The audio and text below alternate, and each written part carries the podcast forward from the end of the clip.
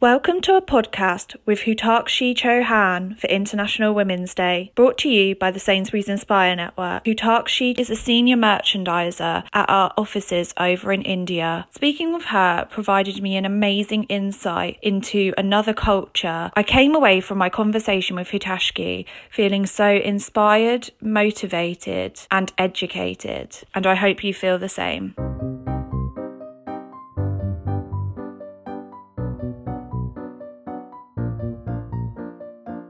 International Women's Day this year, the theme is choose to challenge. So, my question for you is what will you choose to challenge this International Women's Day?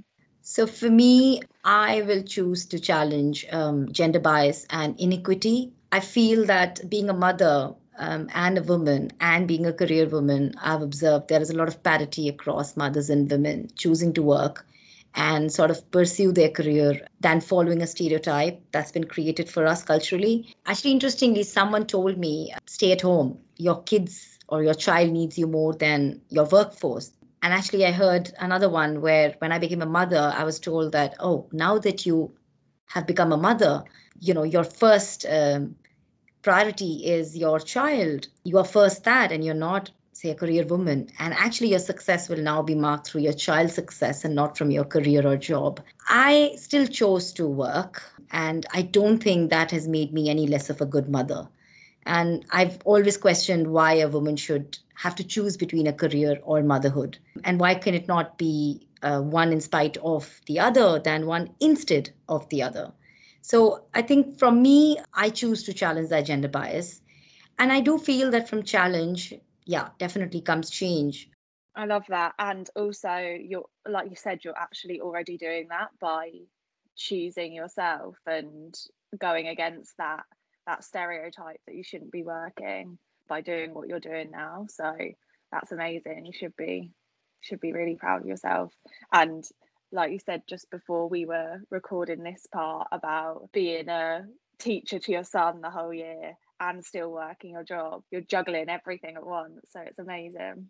I do feel for a woman in my in my culture, in my country, I feel that our duties never end. We we are sort of in a never-ending cycle of duties. It is our duty to wake up in the morning and do certain chores in the house. It is our duty to get our children ready or fix the meal or the sort of lunch for our spouses or family.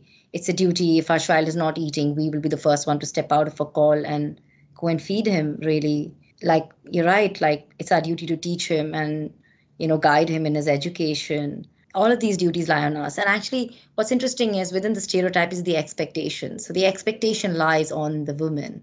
I don't represent the average indian woman I represent a very different, out there, modern, educated Indian woman.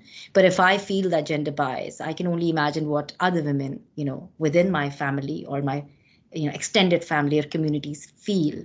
So I've, I've been blessed that way that um, I've been given that opportunity to really push those boundaries. Do you have a woman who's been particularly influential in your life?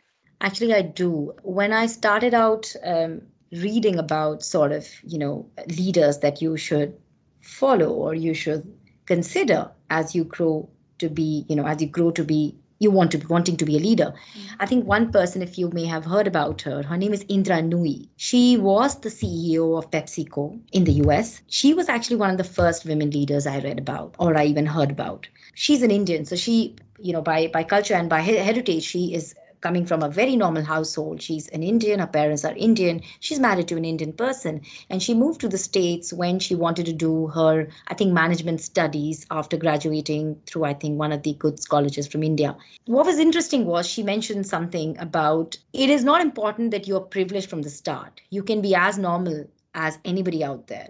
But if you're encouraged by your family, your parents, to really hold and hone your education, excel in the things that will make you you know stand tall whether it's a man or a woman right next to you.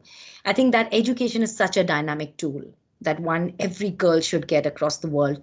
As that will help her navigate through her life. That will give her the opportunities you know to to make something of herself. Something that really struck me very interestingly about indra was there was an interview where she was talking about her challenges as an indian mother an indian daughter-in-law.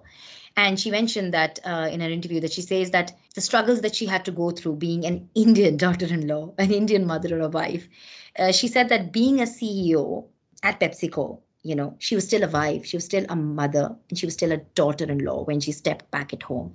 She had to remove that sort of CEO hat and when she stepped into the house, she was just a normal member of the house, where her mother in law would ask her 10 things, and she would be expected to sit with her children, her daughters to sort of sit down with their studies, or she would have to look after her husband for some chores.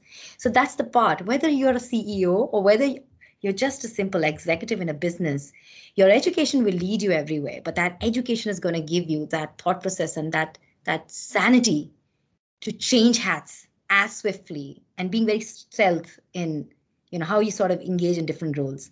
You've said a lot about education there and i think in the uk education is something that we really take for granted. Everyone is put into school at three four years old and it's free to us. We stay there. We get that for free and we moan about going to school and we want to leave school early because we're bored or whatever actually it, it's something that I've always known but speaking to you now it's such a simple thing that that we're just given in our lives that we do take for granted so easily.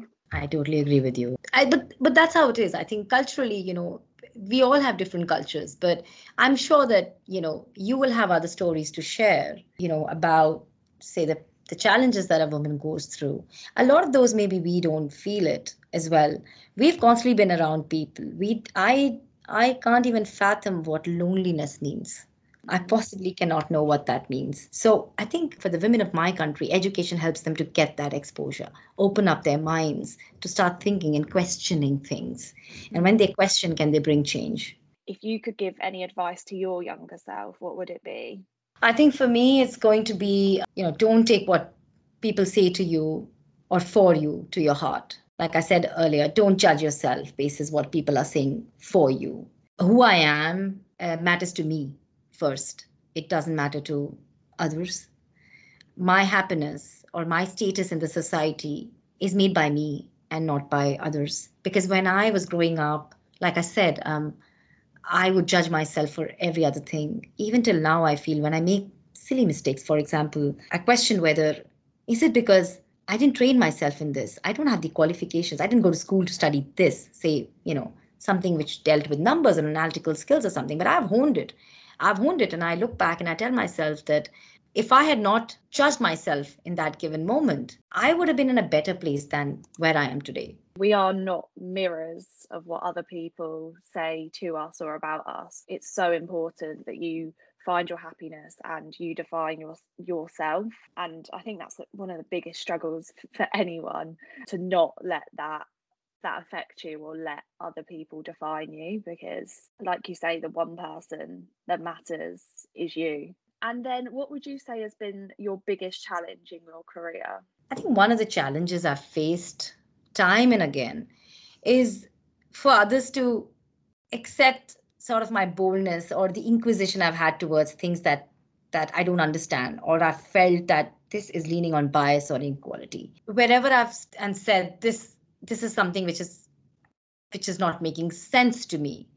It is or it is more often than not taken as boldness, like you're in in the face of something and you you can't be this because you have to be this, you have to be submissive you can't be aggressive. Whereas one cannot won't be i wouldn't be aggressive as such. But what i'm questioning the words that i'm using to question to say hey i don't understand this.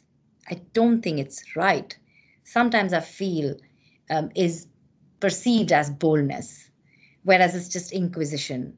I haven't been empowered within my career where I can hold ambitious thoughts, where I can act on ambitious thoughts. I think bold is not a negative thing at all. I remember reading something around if a woman challenges something, she's labeled as bossy or aggressive, whereas if a man does it, he's confident. And I think there is this this difference. I really appreciate you talk, talking to me today as well and, and being on the podcast because I think it's so important that we have the perspective of Asia because the only way to strive towards some kind of equality is for everyone to be included. Can't stop uh, getting to the UK and thinking, oh, we're probably there now, if not every other woman around the world isn't there too. So, yeah, I think it's so important that your voice is heard as well.